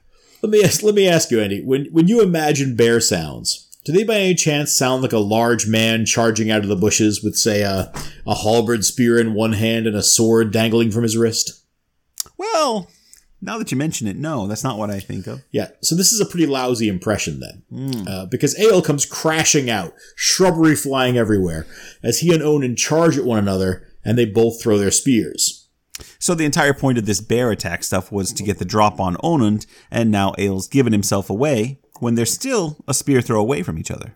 Yeah, he's not super stealthy. He, he rolled the die and it came up a two. That's right. Besides, he's angry. Remember, uh, Onund slandered Asgerd in court and stole her inheritance. Fair. Still lousy ambush though. Yep. Knock that's a knock on Egil. Uh, but Egil does knock Onund's spear out of the air with his buckler. It's a small shield, and, and then he charges in, pulling his sword around as he comes. Right. Now, Onund, meanwhile, also catches Egil's spear on his shield, but it penetrates the wood and drags his arm down. Which means Onund is slower to switch to his hand weapons, and his sword is only halfway out of its scabbard when Egil happens to him. Egil happens to a lot of people in this Yeah, it's it's kind of what he does best. Yes, it Uh, And in this in this case, he's wasting no time. Egil buries his sword in Onund's gut to the hilt, then yanks it out and chops at Onund's neck, nearly severing his head.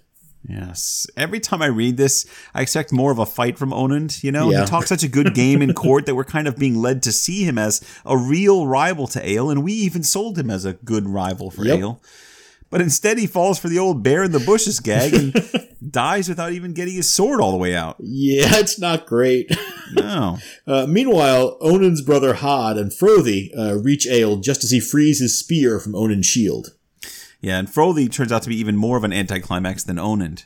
His momentum carries him forward, and as Egil stabs out with the spear, Frodi managed to impale both his shield and his chest on it. So not It's, it's, it's not, fantastic. Again, No. Kegger. Um, Onund's brother Hod turns out to be the only competent one, or maybe the, the most sober one in the group.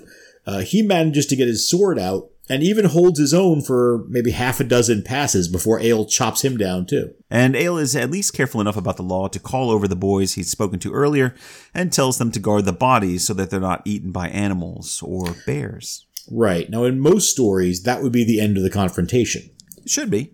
but not for Egil. Uh, he meets with 11 of his own men who've come running from the ship when they heard the commotion. A very brief commotion, but Yeah. yes. Yeah, maybe they thought it was a bear. Uh, so they, they, they ask Egil what happened, and of course, as he does in this section, he offers a verse. Has he been writing poetry?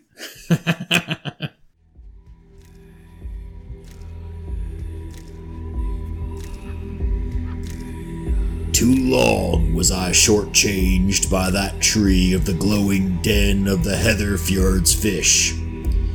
I guarded my wealth better once, until I dealt out mortal wounds to Berg Onund, Had, and Frodi too.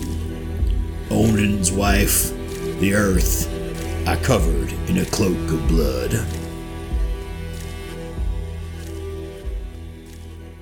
I like that. Covered Odin's wife in a cloak of blood. There you go. Good stuff. The second half is, of that poem is pretty straightforward. I think everyone uh, can pretty much understand that, even the Odin's wife part. But uh, do we need to talk about the uh, tree of the glowing den of the Heatherfjords fish? Maybe. I mean, it's getting fairly late, Andy, and uh, Egil's about to blow the doors off this story. So if we're going to talk about this, keep it short. it's kind of interesting. This is it's another extended metaphor or kenning.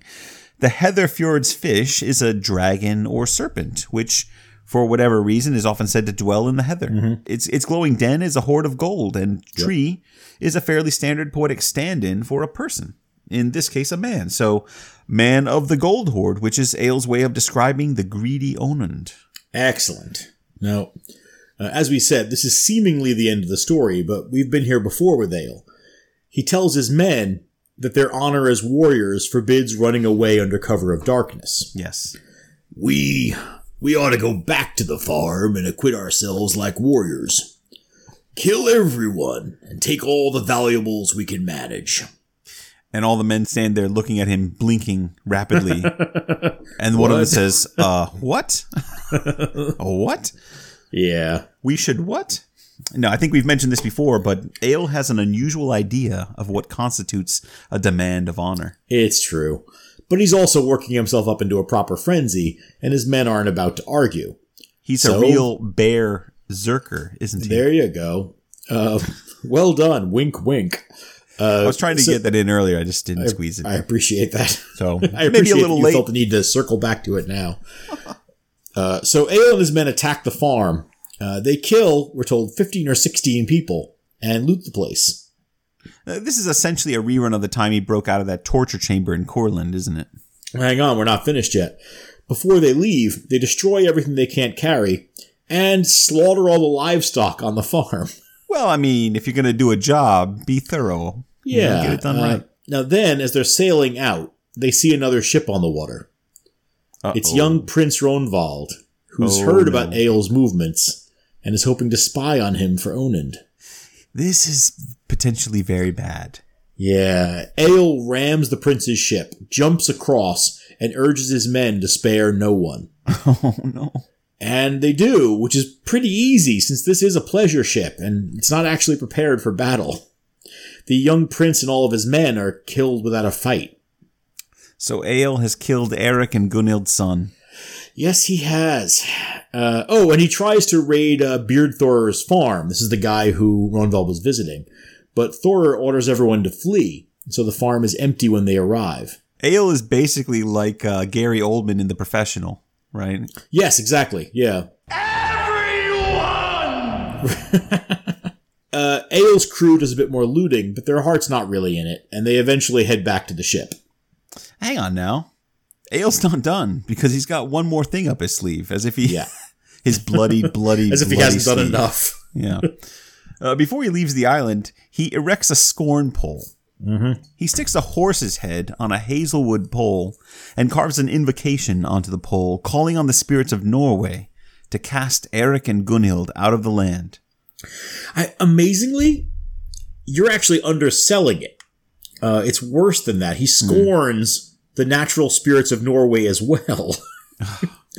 uh, and he forbids them from finding peaceful rest until they drive the king and queen out. And that is how Egil leaves Norway. Yeah. I mean, we have to assume there are going to be some consequences here.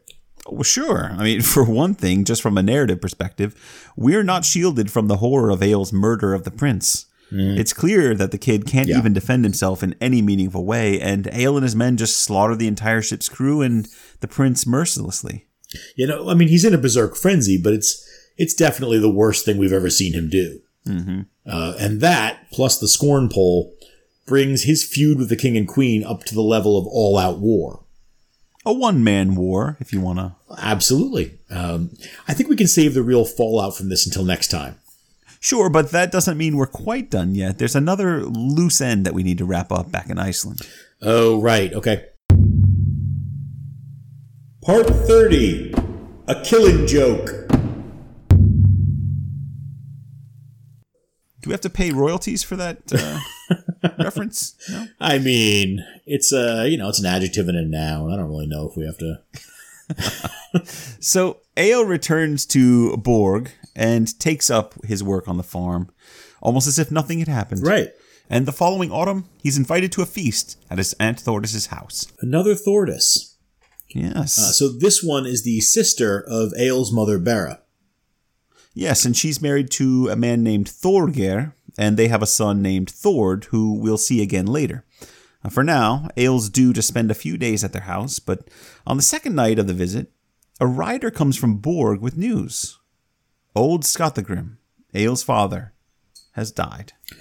Now, we've been getting hints that Skallagrim was getting older. Uh, remember, Egil essentially retired from his adventuring because he had to settle on the family farm and take over Skallagrim's work.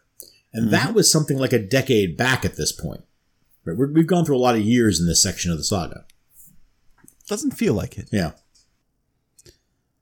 Um, he's also been getting more irascible in his old age. Skallagrim, yeah. Yeah, he and Egil never got along all that well, and and Well, since they- I think they've never forgiven each other for the exchange of killings they inflicted when Egil was a kid, right? Maybe Uh, this is, I mean, this is going back quite a few episodes at this point, but Skallagrim killed Egil's friend and his foster mother, and Egil punched Skallagrim's foreman to death in revenge.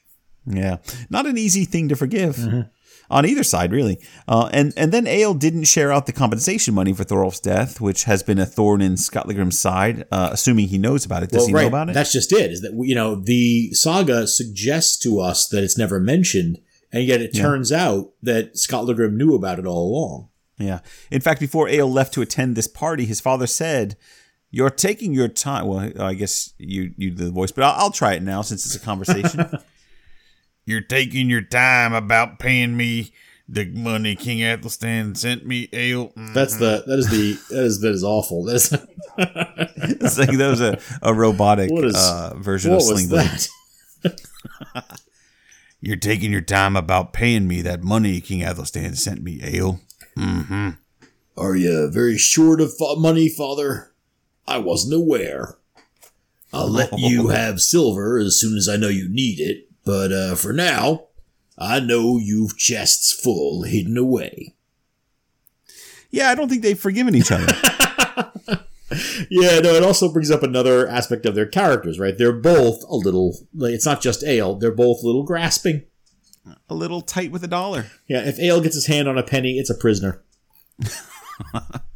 Uh, compare that to his brother and uncle, right? Thorolf, both Thorolfs were notable for their open hands with their friends. Yeah. Remember, that's what caused the rift between Thorolf 1.0 and King Harold. Harold saw Thorolf's showy generosity as a challenge to his own authority. Right. Well, and honestly, in a gift giving culture, it makes sense to equate open purse strings with social ambition. Yeah. I mean, generosity is a way of building connections. Why else would you be giving stuff away? Right. And for exactly that reason, it makes sense that Egil and Skallagrim are money hoarders, by the way. Right? It's a pretty straightforward equation, really. If generosity equals social capital, then misanthropes would be misanthropes in part because they were miserly. a logical connection. And that combination of tight fistedness and antisocial nature might explain Skallagrim's last actions. After Egil left for the party, Skallagrim loaded a large chest and a cauldron onto a horse, both of them suspiciously heavy.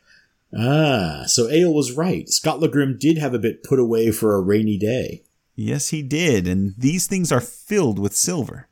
And it must be a rainy day because Skallagrim is out most of the night and returns without the money. And the saga author tells us that he buried his silver somewhere in the nearby marshlands at Krumskelda under a stone slab.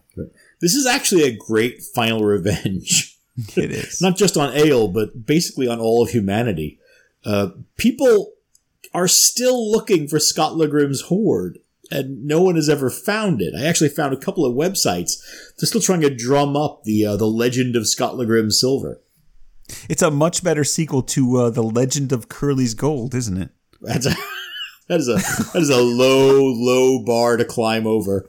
Uh, saw that in the theater, I did. I, I actually did as well. Uh, Yeah, not something I'm proud those- of, but there you go.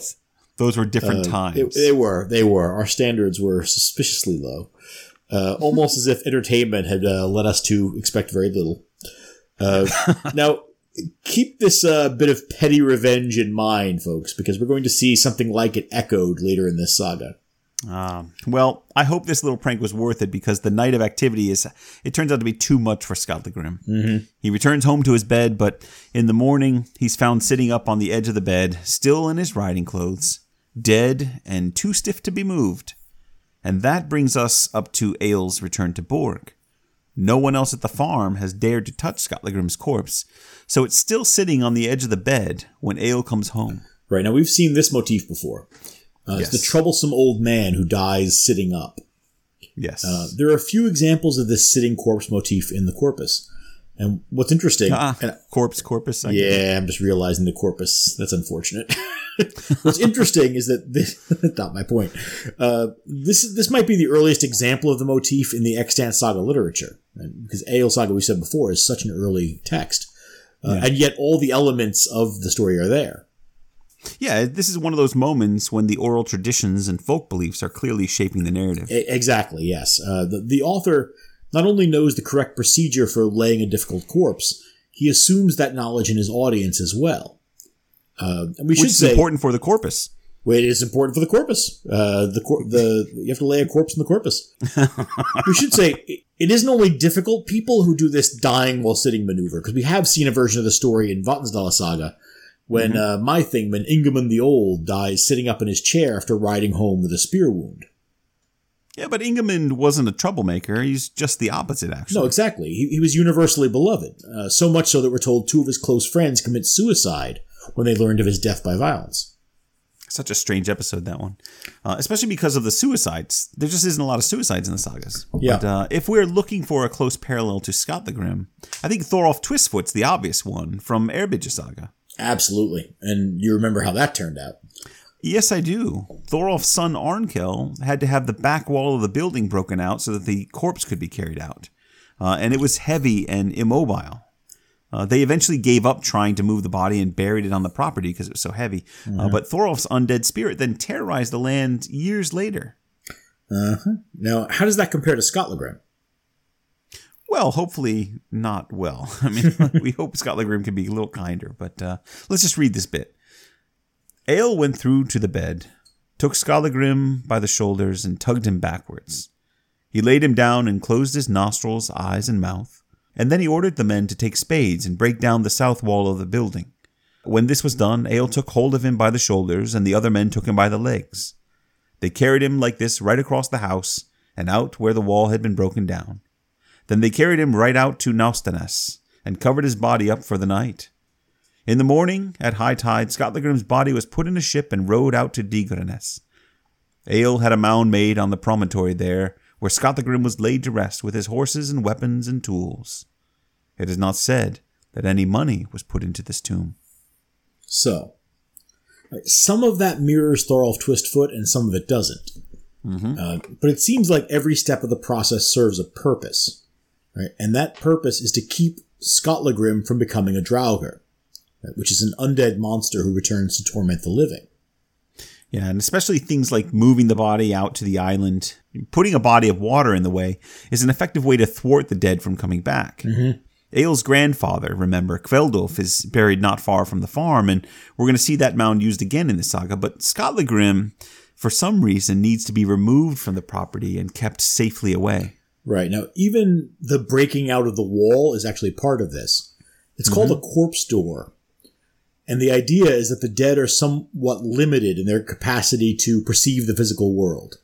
Yeah. Bringing them out through a hole in the wall and then repairing that wall means they can't retrace their journey into the house. Mm-hmm. And there are some recent papers on the subject of course, corpse doors, but sometimes I think reading old scholarship is much more fun. Uh, when I was researching this section, I found a really engaging essay from 1907. It was written by a Danish folklorist named uh, Henning Feilberg, who remembered the tradition of corpse doors being built into houses in Jutland. This is a bricked up window in the back wall of a house, which would then be broken out in times of death to allow the coffin to be passed through the wall and out of the house. The corpse door would be immediately bricked back up so that the dead person could not return to the house through that hole. Isn't that interesting? Wow. Yeah. I love it. Yeah. Yeah, and it's all of this, the island, the corpse door, all of that stuff. It's all there to put obstacles in the way of the the undead, right? So that Exactly. they can't come back. And we should say that it seems to work. I mean, we, we, we don't get a subsequent story of Skallagrim returning from the grave or tormenting those who live at Borg. No, of course, we don't actually get any confirmation that the lack of a haunting is because of these precautions, but that's just kind of how it works, right? Uh, and we'd only get further information if there was a problem. So Sure. there was. I, so I like that this is left open. Right? I mean, is, is Lagrim the sort of man who might come back as a Draugr and cause trouble? Yes. On the other hand, is Egil likely to assume the worst of his father? Yes. So we're kind of left with their relationship unreconciled and uncomfortable. And we don't even know whether Egil correctly assesses his father in the end. Yeah. Uh, uh, that's the kind of ambiguity the saga specialize in. Yeah, yeah. And I like also, you know, when I look at something like uh, Feilberg's art- article, I love thinking about the fact that, you know, things like corpse stores are still being built into houses Yeah. in the early 20th century. Or that that tradition was still ongoing. And, you know, that's great. For, for all I know, is still ongoing in some isolated corner of Europe. Yeah. Uh, but in this case, Egil has successfully laid his difficult father to rest, whether that was actually a problem or not, and the farm at Borg is now his.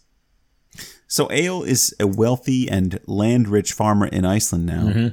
But his killing spree back in Norway means that his wife's land inheritance it's going to be difficult or impossible to claim. Uh, I'm going to go with impossible. that sounds about right, yeah.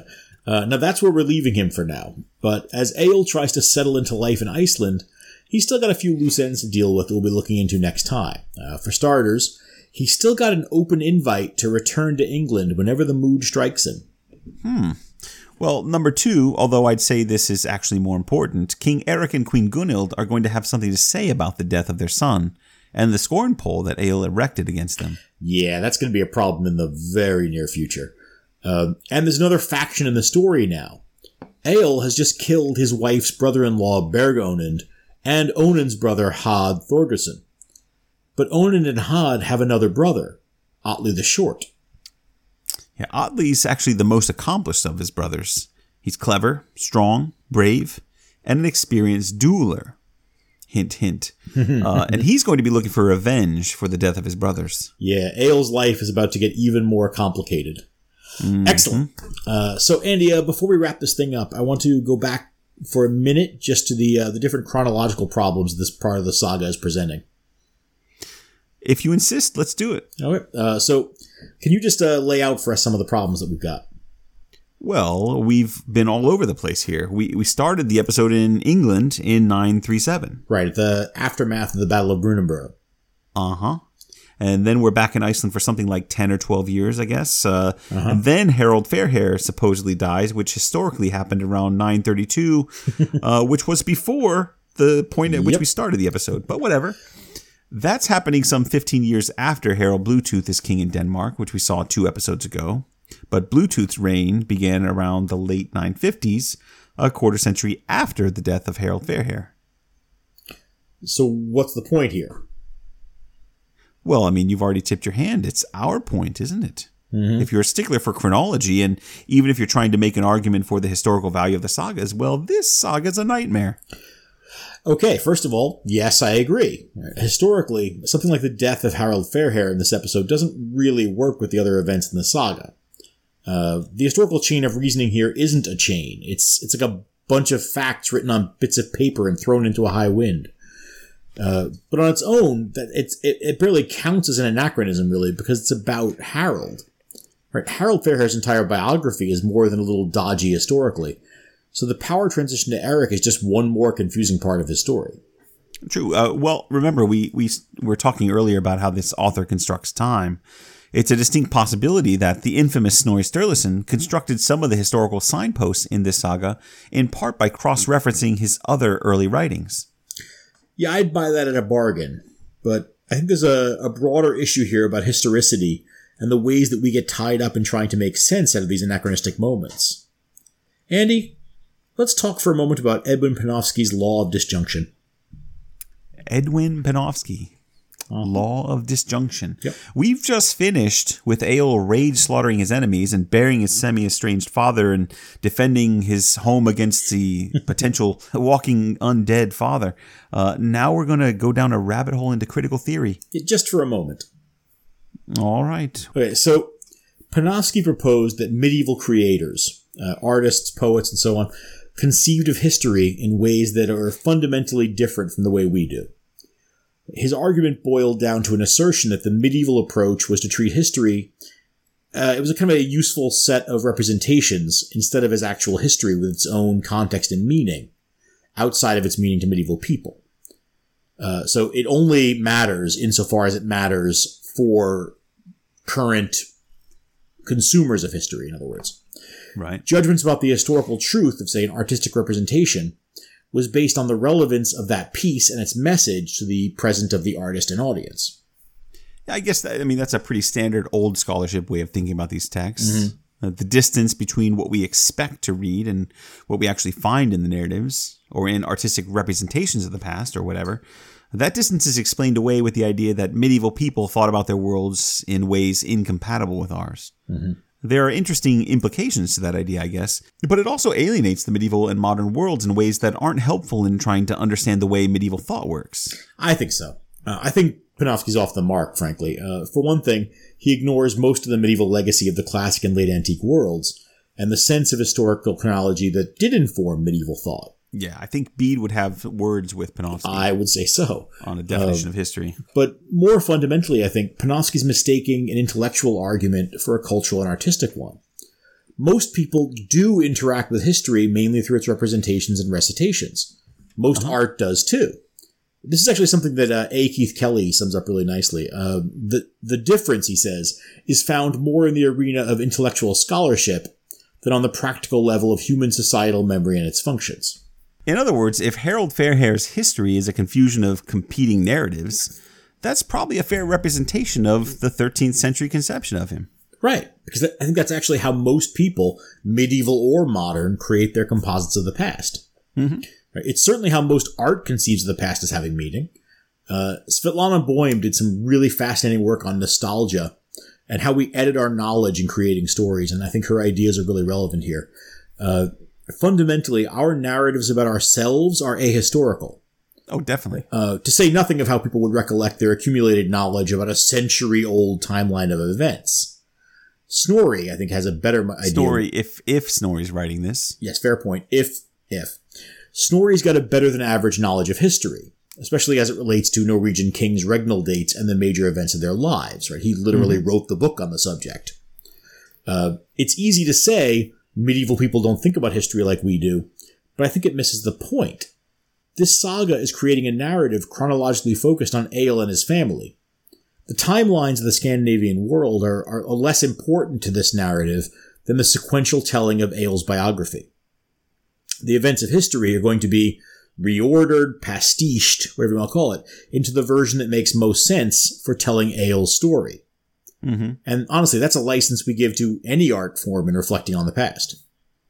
right, um, and that suggests that truth isn't necessarily what they're what they're after, right? Certainly, yeah. I mean, Going you know, when we, Panofsky. you know, we we watch a movie about uh, the Vietnam conflict, right? And they play a, a, song over a battle that wasn't published until two years after that battle took place. Right? Our first response is not to say, "Well, that's not right." Right? It's Right. because the song feels right in that moment. It does, right?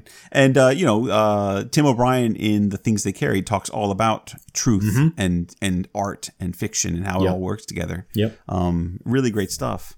Yeah. Um, there's there's a section of Sverre Bagge's book, uh, Society and Politics, about the Heimskringla that addresses this as well, going back Mm. Yeah, to yeah, kind yep. of Norwegian stuff. Uh, he compares the Western Christian idea of absolute time, which is measured clock time, and then relative chronology of storytelling in the sagas. Mm-hmm. So saga time, as he calls it, is is a kind of primitive time where time is tied to the events and actions of the story and doesn't function as an abstraction outside of narrative. So Right. the story determines the timeline rather than the other way around. And I think you know, as modern as modern people, when we like to think of chronology, we like to think of chronology or time determining uh, order, determining story. But that's not how the sagas are working. Right, and I honestly think that that's that speaks more to a, uh, uh, uh, an estrangement between the way we intellectually think of these things and the way we actually talk about them and experience them when we're not being intellectual about it. I think Uh, so. you know, in a, in a way that medieval people didn't necessarily distinguish. But there's also there a distinction between what we would consider we moderns would consider history Right. and art. Right, Um, right. We would consider a work of art is not bound by the limits of fact and chronology, uh, but a work of history is. And Mm-hmm. Sure. sagas, interestingly, kind of straddle the the line between history and and art. Beauty is truth, and truth beauty. Yes. Uh, so we can extend that to the writer. I think um, the I'm not sure it's necessary to resolve Snorri or whoever's ideas about Harold's life or any of the other bits Uh, we don't need a, a more narratively, historically coherent version of the story than the one the author provides. Not that that's going to stop us from trying, of No, course. of course not. Uh, but until we do get that time travel longship up and running, uh, there's always going to be some uncertainty about the timeline sagas are hung on. And yeah, I think uh, Bagge's argument is really interesting. But that book is going to be so important when we get around to covering the Heimskringla. That's a long time off. We can't even Yeah. finish Egil Saga. How are we going to? Yeah, and it gets right. further and further away the longer we talk about time as an abstract construct. Fair enough. Uh, I just thought it was something to talk, talk about. But uh, we can sign off now. Thank you for listening to our increasingly uh, Heart of Darkness esque quest to study Egil Saga. uh, if you want to get in touch to let us know what we got right, what we got wrong, and what a good bear ambush might look like, please do so. Uh, we're always delighted to hear from you. And uh, we should have a few shorter episodes coming up. I believe this. I have to believe this. Uh, that will allow us time to address a few of the questions we've been getting. Yeah, keep those coming in. Send your questions to us. Uh, we're happy to answer them, especially when we're doing shorter episodes, uh, which has it has to happen. Um, but you can be in touch with us through our Facebook page, where we're Saga Thing Podcast, or on Twitter at Saga Thing Pod, or by email at sagathingpodcast at gmail.com. We also have an Instagram account where I post occasional pictures relevant to what we're up to. Uh, that's uh, Saga Thing Podcast on Instagram. Uh, hey, you can also erect a scorn pole with a runic inscription calling down the fury of the land spirits for the amount of time it takes us to produce these episodes during the summertime. Yes. Uh, or send a postcard, whichever. All right, that's it for us. Uh, if you like what we're up to here, please remember to uh, send us a review on iTunes or whatever format you uh, uh, like, or tell your friends. That's Yes. probably the best thing you could do. Please and thank you. Uh, we'll be back soon with the story of Egil's confrontation with Eric and Gunhild. It's and we'll uh, we'll oh yeah, and we'll see whether he can come through when everything, even his life, depends not on his work with a sword, but on his skill as a poet. So this is going to be about whether Egil is capable of using his words to flatter and please his enemies. I don't like his odds. see how it goes. We'll find out if the pen is truly mightier than the sword. Ah, very nice. Until next time, thanks for listening, everyone. Bye for now.